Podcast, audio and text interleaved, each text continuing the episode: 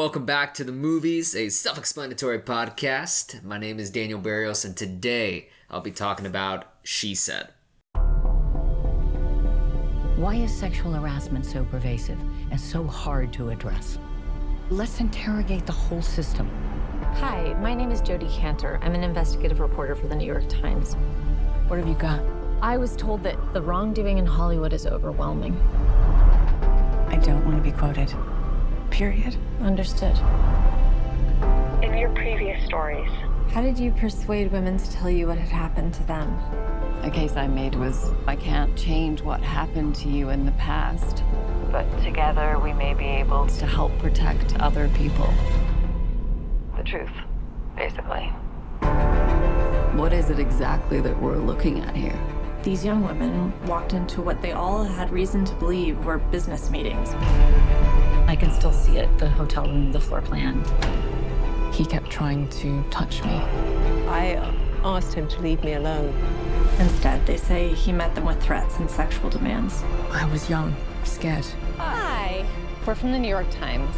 I believe you used to work for Harvey Weinstein.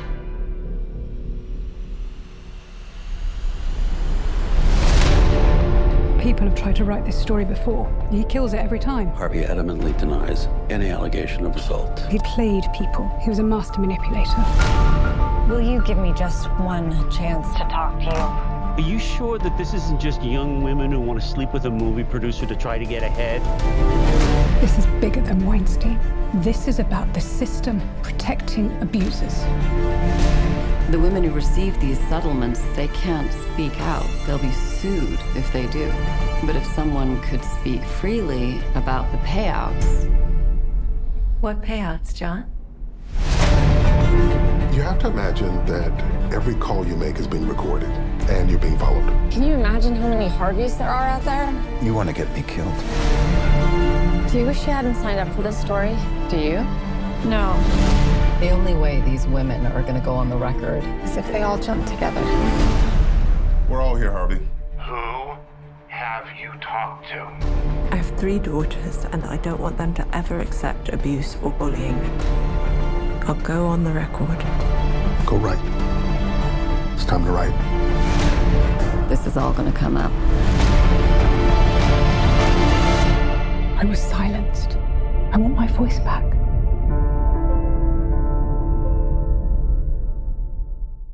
She Said is directed by Maria Schrader, retelling the story of the investigation against the abuses of Harvey Weinstein the sexual assault, the rape, the harassment, the bullying, all of it by two New York Times reporters, uh, Jodi Kantor and Megan Twohey, played respectively by Zoe Kazan and Carey Mulligan. Movie is the story of that investigation from beginning up until publishing and retells the investigation through the lens of two working moms uh, and the people who were victimized by Harvey's, um, by Weinstein's uh, abuses. And this movie, it's one of the best movies of the year that I've seen. It's one of the movies that has stuck with me, mainly because it's got this way of just. How do I explain this? what I think makes a great director is when not necessarily not necessarily that you're noticing the choices they make, but you understand how each choice is kind of coming together as a whole. And everything in this film, from the way a character moves through a frame to whenever the score, another amazing Nicholas Britell score, uh, featuring and uh, co-composed by his wife Caitlin Sullivan, a legendary cellist. And Jesus, if the cello isn't fucking kicking your ass in this movie. But anyway, um, whether it's whenever the score swells, whenever uh, we get to see how uh, shot sequences are edited in order to bring people in, the way that the stories of abuse are retold from the people whose uh, who've accepted them, the way that performers talk about these things, just every little choice in here fits this uh, larger narrative purpose of giving people the space needed to open up about the injustices they've suffered. And whenever they are finally able to kind of have that breathing room, it's like a crack in a dam. You know, this entire movie is built first part of people who don't want to say a damn thing, but all it takes is that one person who feels okay enough to say something, that crack in the dam, that broken link in the fence allows everybody to slip through and share. And it's this uh, catharsis of realizing that when you stand together with other people against abuse that you know that strength is immeasurable. It's unstoppable so to speak. Uh, as a journalism movie this thing's going to get compared to spotlight. I mean that's what it is. It's the spotlight of this year. It's one of those that uh, it's a different kind of journalism that i noticed. Uh, where in spotlight it felt like they um, like michael keaton and uh, mark ruffalo and crew they were investigating not only the people who had abused children but also themselves and their uh, not necessarily complicit nature but just like their own experiences because everybody was from that same town in their childhood. In this one it's more of um, Kazan uh, and uh, sorry, Kazan and Mulligan sort of trying to. They almost feel like therapy sessions, you know? And so much of this movie is about the exchanges in glances, the things that aren't said but totally expressed in the silence of interactions. And sometimes it can be, you know, as simple as somebody just staring Zoe Kazan in the face when she asks, like, "Oh, I heard you used to work for uh, Harvey Weinstein," and that pause and just the look of like their face goes from like normal every day to boom immediately back in that moment. If you want to talk about something that feels triggering, just looking at these people who are reacting to uh, just the name of Harvey Weinstein is really shocking and saddening and uh, eerily relevant. Just, you know, th- this is definitely a movie that comes across as uh, unfortunately more relevant than ever in my mind. Oh man, uh, I guess I'm just gonna ramble on this. This is gonna be a really rambly episode, but I feel like when I'm exploring Maria Schrader's choices, there's just so much to break down here that I'm just kind of going into it. First and foremost, being the simpatico nature I felt as an ex journalism kid in college. You know, you want to talk about something that you know, there is literal.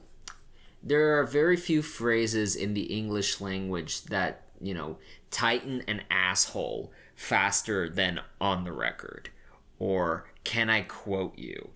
And hell, even in college, I would go into the local square. We had to do this assignment for. Uh, it was something about like a holiday festival but we were doing it like in the spring semester. So I'm running around my local square, my town square in like August, talking to people about like Christmas drinks and what they think about a local tradition that we had where it's kind of like this uh, sort of bar crawl, but for a holiday drink.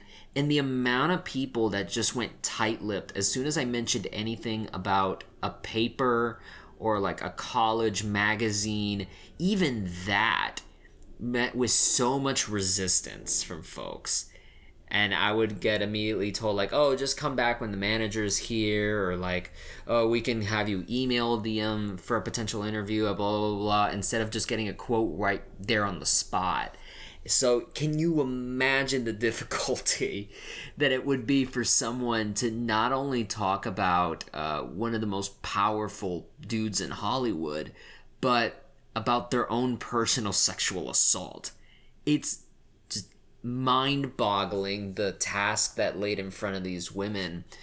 Uh, a great, you know, look at the spectrum of experience. Uh, Carey Mulligan's Megan Twohey is introduced in the movie as someone who has sort of been through the ringer investigating these uh, abusers. First and foremost, Trump, which uh, I don't know Trump as the boogeyman of our time, it, it feels reductive to say that, but I do get this sort of like, sort of queasy feeling in my stomach anytime you actually hear some of the shit that he said. And uh, the people that are playing the voices in this movie, by the way, I have to give a shout out to, I'm going down Wikipedia, uh, James Austin Johnson, who's playing Donald Trump throughout some of these uh this movie that shit it was pretty accurate impression i was it caught me off guard for a minute. I'm like there's no way they got actual recordings of like a conversation here. Like it, it's pretty dead on. But i don't know hearing those uh things that trump was saying about like women and grabbing them wherever and they want it and shit like that it's immediate sickness to the stomach. And that's one of those great way that Maria Schrader just introduces you to the kind of movie that this is is. It's not necessarily that you're gonna see what these people are doing, but just the way that they're allowing themselves to publicly like say this shit.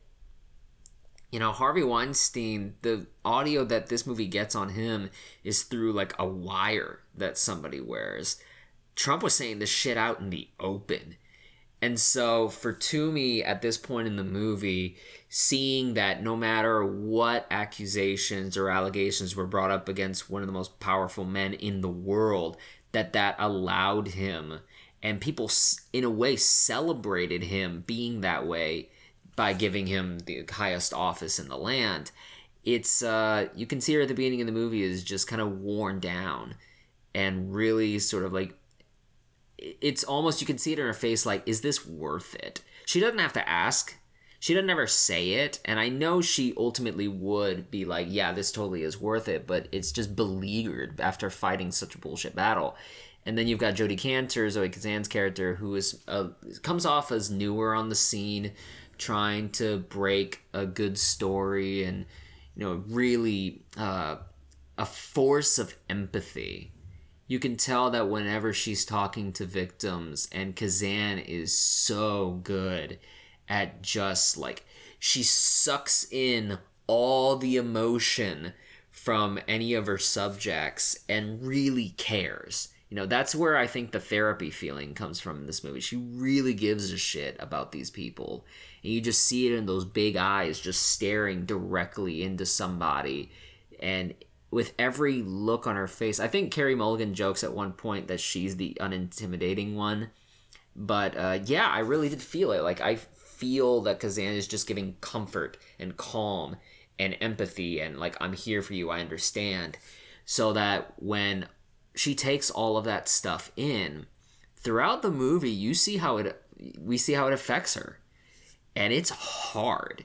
This is some heavy shit that you're hearing. It's people uh, it's women blaming themselves and thinking if I could have done this, I should have been there. Uh, I wondered if this happened to other people and they just didn't do it. Like I was the one who fucked up. Uh, by the way, we cannot express how important uh, the supporting performances are in this film because without these women uh, performing, uh, especially Jennifer Ehle playing Laura Madden and Samantha Morton playing um, Zelda Perkins. Those two specifically, but you've also got uh, Angela Yeoh playing uh, Rowena Chiu.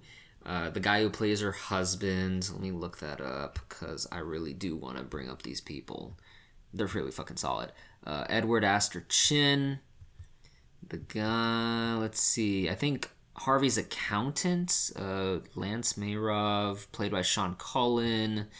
And you've got, I think his lawyer, Lenny Davis, played by Peter Friedman.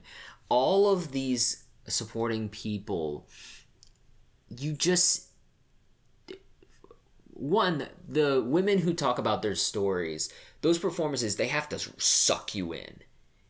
And they do especially God, Samantha Morton comes in this movie and just delivers so much uh, a firestorm against Weinstein and completely steals the movie within these three minutes.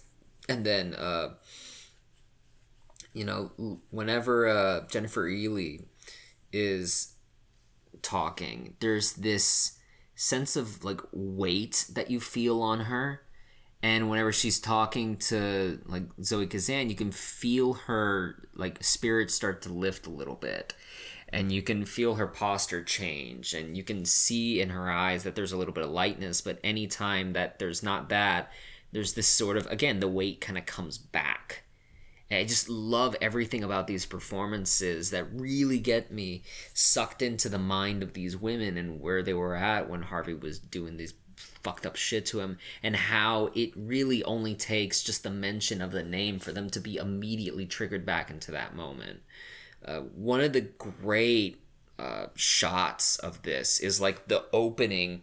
By the way, uh, the uh, director of cinematography, Natasha Braier, who's uh, been DP on some of my favorite movies of the last uh, 10 years, especially The Rover. I think it's uh, David Michôd's The Rover and uh, Refn's The Neon Demon, especially.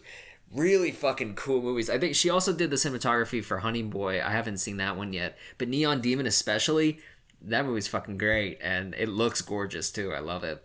And she's doing cool shit here. Um, a lot of um, what I noticed, just like contrast between background and foreground, a lot of glass being used. Ironically, there's this a lot of this is taking place in the New York Times building, which feels like cheating.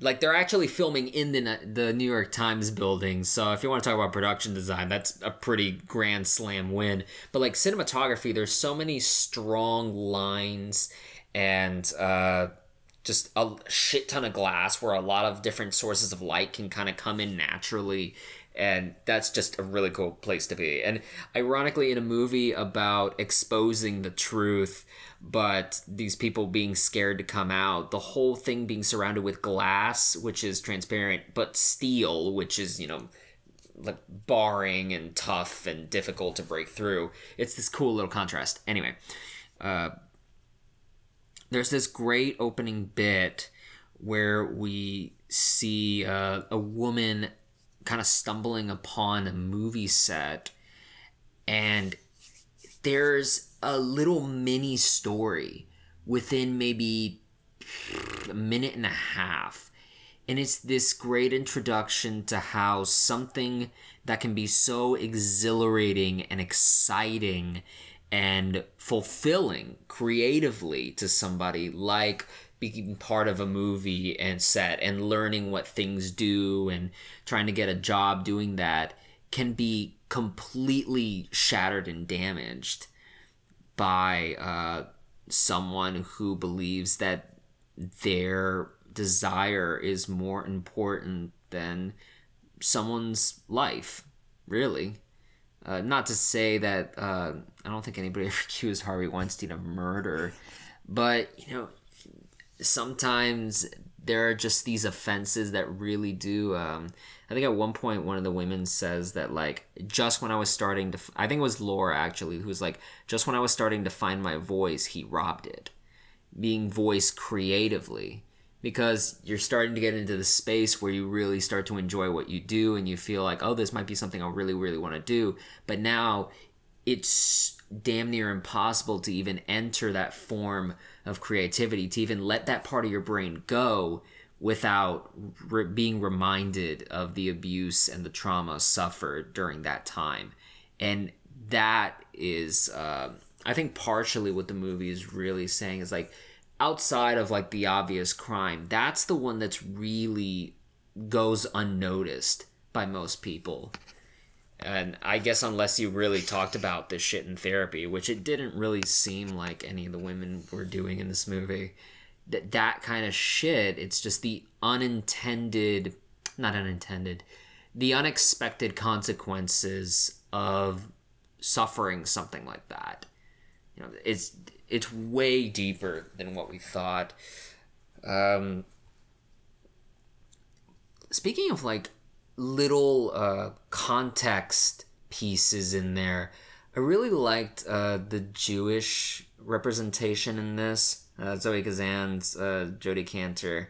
There's like some Jewish representation there. Whenever she's talking to the accountant, they start bringing up the Holocaust at one point and how they come from families in a community that sometimes it's easier like on the heart and the soul to stay quiet about the things that burden because when they burden they come so strongly. And just having that kind of context in there like oh these are people who are used to shutting up who are used to who have used silence as sort of a defense mechanism but can also recognize how dangerous that mechanism can be. And you see it exchanged in a bun- in a couple of glances and maybe a few words of dialogue. But that context creates so much characterization which i guess is one of the benefits of uh forgive me i usually go on youtube find interviews to see how to pronounce the names and i have not found hers uh, rebecca Lenkiewicz a screenwriter. She wrote uh, a lot of uh, movies just about women. Uh, Ida, Colette, and Disobedience are part of her screenplay um, credits, which all solid flicks from what I've heard. I've only seen Ida, and I need to re-see it again. I'm a big uh, Pawlikowski's uh, Cold War fan, so I need to go back and watch Ida. Anyway, uh, just little bits of characterization like that that only pop in and in just the smallest amount of dialogue needed, I think that's just really cool writing. Uh, going back, I guess, to cinematography, I love this. Uh, I, I, I really, really, really, really, really love the way this thing is just lit. And it takes these, um, what's it called? It takes these normal spaces in New York and on some level, it'll show them to you almost like a Where's Waldo moment where we'll be at like the New York Times cafeteria. And I'm trying to find out, or I'm trying to find, you know, Carey Mulligan and Zoe Kazan, because they, in my brain, I've seen them in other movies, they pop out like that. But the shot isn't framed in that way. It's just a crowd of people. And then you look and, oh, there they are. But the introduction of crowd shots like that gave me this feeling that, oh, wait, they're having these conversations about some of the most difficult, vile, like, things one can experience just out in the open. So it's this feeling that, like, oh, this information is public knowledge, but no one's paying attention. A bunch of crowd shots in this thing. And, uh, just anytime they shoot to a crowd, it always kind of throws the actresses uh, off center or off focus or like your eye doesn't really know where to land. And I think that's kind of a feeling that, like, yeah, you don't like this stuff is in plain view, but it's difficult to find unless you're paying attention. And the need for people to pay attention. Uh, there's a great uh, editing choice whenever uh, Jodi is introducing the idea of investigating Weinstein to uh, to fuck Megan. I'm sorry, I'm mixing Carey and Zoe. I hope y'all can forgive me. But uh, the way it's shot is that when Carey is first, uh, when Megan is first introduced to this idea, she's like off center, a little bit further away from the camera. You can tell she's farther away, but whenever uh, whenever Jodi's talking, she's center frame. She's closer to the camera. She's like the first and foremost the thing we're focused on, uh, the object we're focused on in the frame. But as uh, Megan starts getting interested in the idea, really brought in, we start to see that her framing echoes Zoe's directly. And it's like, that's a really cool little mix of like cinematography and editing and direction that slowly brings these two women together as like a powerhouse force. Um, powerhouse force. They're working women they're dealing with their own shit as mothers and you know watching the flood of shit that they're handling. Uh, for one great representation of just husbands. Like the husbands that realize there's a lot of tough shit that these women have to deal with and they are always helping holding a baby, you know, taking care of the kids. You know, there's something really nice about having like positive dude representation, like really positive dude representation here. That uh, I don't know, supportive husbands being supportive husbands are you know are really cool to see in film. And I guess I'm too used to like the Simpsons Family Guy archetype of the family that you know. I don't know. This is a nice change of pace. But uh, watching them deal with uh, having daughters of their own and having this stuff impact them. God, there's a scene between uh, Me- uh, not Megan, between Jodi and her daughter on Zoom, where Zoe Kazan and I basically started tearing up at the exact same moment. And as a dad, it started fucking with me pretty hard. Uh, it's weird. My wife and I always, she always asks me, and we know, she knows the answer because she's asked me this before, but she's asked me sometimes, like, what do you think would be difficult? What would you rather uh, raise? Like, if we were pregnant again, would you rather want a boy or a girl? And I used to, before my son was born, just be like, oh, I, you know, I don't care. But after Gabe is born and after some of the shit I've seen since he was born, I just immediately spit out Guy.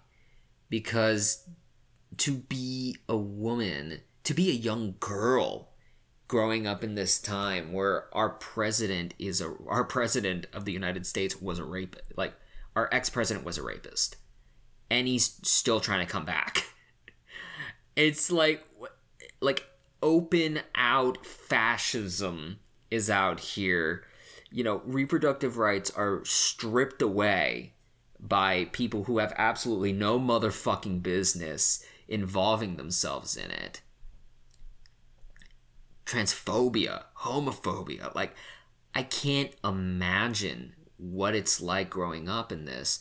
And so to see these women investigating this particular story while living their own lives, suffering threats, and dealing with the emotional repercussions of like investigating stuff like this while knowing that like yeah this could have happened to anyone i love it is gut wrenching and all in the background is Caitlin Sullivan's cello just fucking digging into your soul. And Nicholas Britell probably there on a fucking piano just banging away. And good God, um, this thing is uh, one of my favorite. It's a really, really damn good score. I mean, it feels stupid to say that about Nick Britell, who part of his, uh, I guess, music I've stolen for. Ha- no, it's not Nicholas Britell. Never mind. Never mind. Scratch that from the record. Ignore what I just said. But uh, Britell's score is just. It can be, uh, I guess, gentle and nurturing and comforting at times. But man, when they put the fucking foot on the gas and start really going in on like investigating fuckers and pulling up all the information, like that shit is just like it feels pul- it's pulsating. It gives propulsion to the movie. It helps. And yet it's another choice that kind of makes this thing feel like a really paranoid thriller. Oh, one of the great, oh my god, some of the great direction in this is just the blocking of certain uh, shots where like they'll cut to uh, Megan and Jodi just walking uh, down like a road or whatever, or walking down the street or something, and there's gonna be a couple construction guys just on the left of the frame, and immediately you could just feel my like my feel my asshole just go, cause like that instinct, you know, w- like construction workers and women, like we know that stereotype. And we know that you know phenomenon. And it feels like just a way that schrader's like keeping us all aware. You know in the crowd shots we're not aware of what's really going on at all. But now since we're more involved in the story it's like we're hyper aware she's actively bringing the audience into the perspective of what it's like to be a woman on an everyday basis because they have to be hyper aware of this shit lest somebody catch them slipping. And it's a horrific way to think about stuff. It's a horrific way to walk around. I can't imagine anyone relaxing. But uh, yeah, that's that's what it's like. So we've got to be involved in that particular sentiment. Uh, there will be like cars that are like a little too close to Zoe Kazan, and I'm just sitting there like, what the fuck, dude? And again, it's not a movie that's like showing you anything really. There's no, you know, Harvey Weinstein stand in that's like in the flat there's no like flashbacks with a Harvey Weinstein stand in. I it's like the movement through a hotel hallway mixed in with audio is just uh disgusting. It, it breaks your heart. And just the hell even the placement of the subtitles is weird to me. Because like if i'm looking at the frame and i want to read the subtitles i have to go so close to the bottom of the frame that you know i feel like my eyes darting back and forth like up and down, up and down, up and down. So it's like this discomfort is accentuated by the placement of these damn subtitles. Like everything about this movie is meticulous into bringing you into the point of view of these women. Whether it be the people who are investigating the story or the people who fucking are the story. And no matter what, it's all enthralling anybody who's out here like, oh, this needed flashier directing, and da, da, da, you motherfuckers, you fucking Philistines, you just aren't paying attention. You aren't paying attention, or you don't give enough of a fuck to pay attention. But yeah, uh, wow, that's. As I'm thinking about this more and more, it's like, wow, every choice in here really was built to kind of portray uh, this sentiment, this feeling of what it's like. Uh, it kind of bummed me out though, because I was the only guy in my screening. It was like a six o'clock showing on a Sunday, and I was literally the only person in there. Which I guess on one hand is cool because like whenever shit hit the fan, I could be like, "Oh fuck," and like really get loud with it. But at the same time, it's one of those that, like, oh, a lot of people need to be watching this because I learned a lot of shit. Like, half of this movie feels like a Schoolhouse Rock special because they'll teach you everything about uh, the way it was, the way that uh, Hollywood's. Uh, Hollywood's uh, system is set up to basically just reward abusers, as long as the abusers are in power, everybody kowtows to their will and it can like blackball anybody from getting a meeting. It, it's a very strange double feature to watch this movie after watching Tar because I have a feeling, you know, Tar is a little bit more of like a narrative version. It's a different version of this, but it is a similar version of this.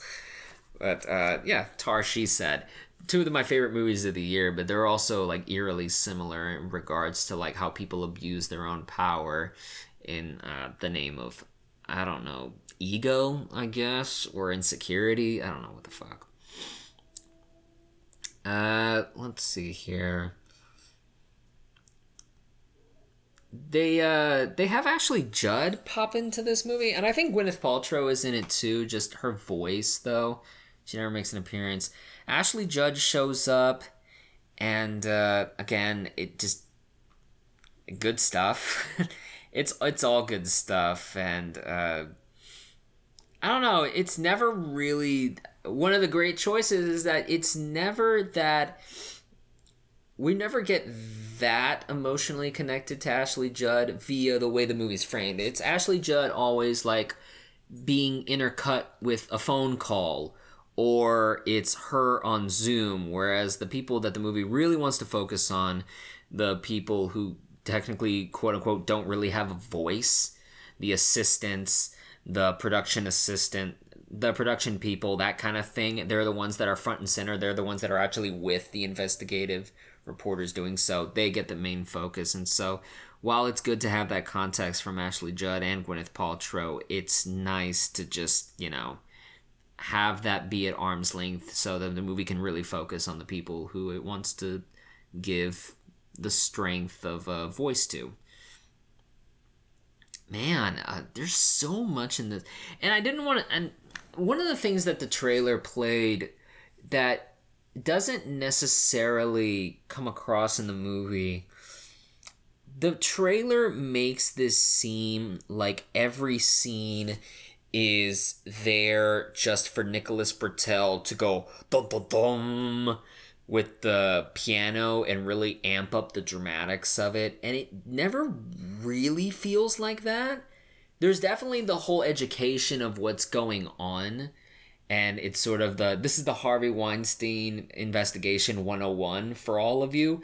And I appreciate that and I get that but the way the characters talk about it is just very much like matter of fact this is the investigation this is the way we're going about it but they're also talking about the investigation in a more personal point of view just about how they're dealing with it. You know, when uh, Carey and Zoe are asking, talking to each other about like how many Harveys do you think are out there? You know, it feels mostly like two coworkers just like getting off work and venting about like the difficult shit that they had to deal with.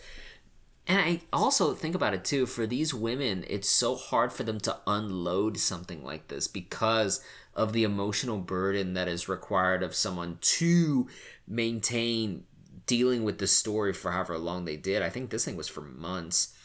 Uh, I do not want to ignore Rebecca, uh, not Rebecca.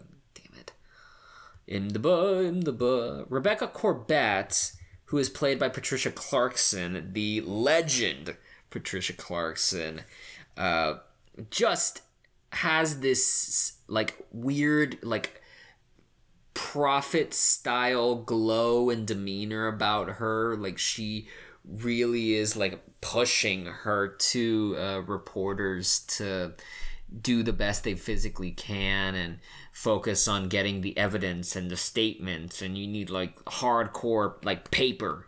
You know you need things that are signed. You need statements that kind of thing. But all in the while without involving herself in a way that would kind of uh, usurp uh, not usurp that's a bad fucking term. Let me see here.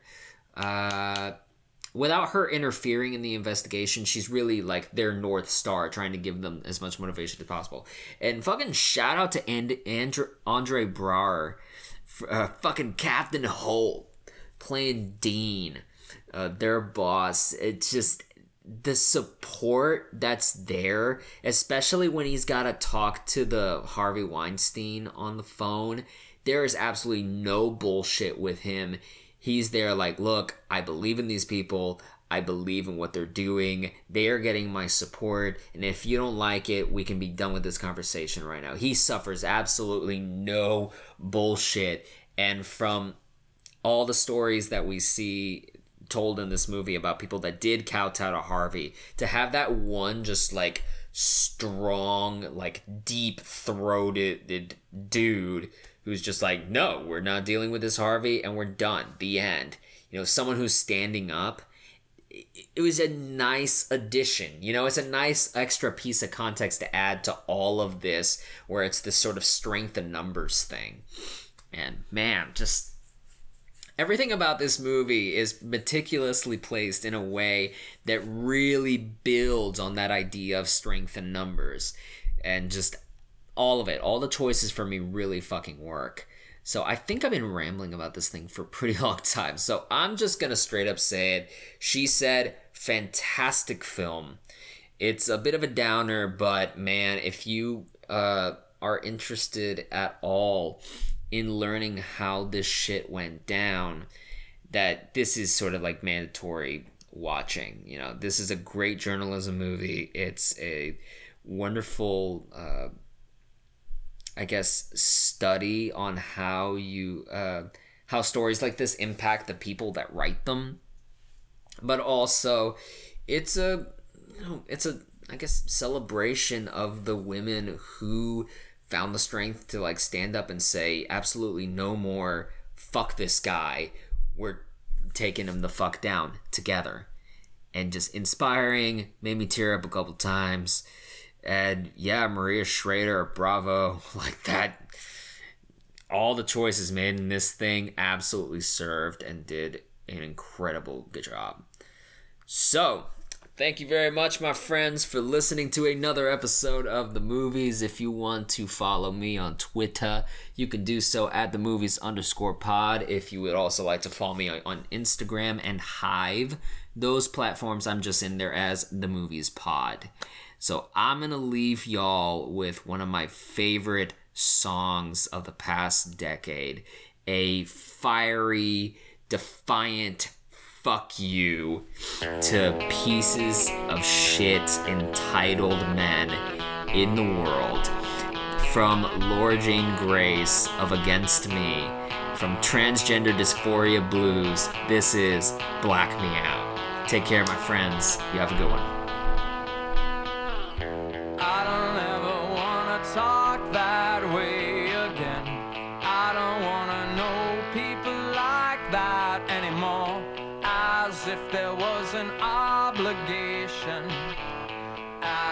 If I owed you something. Black me.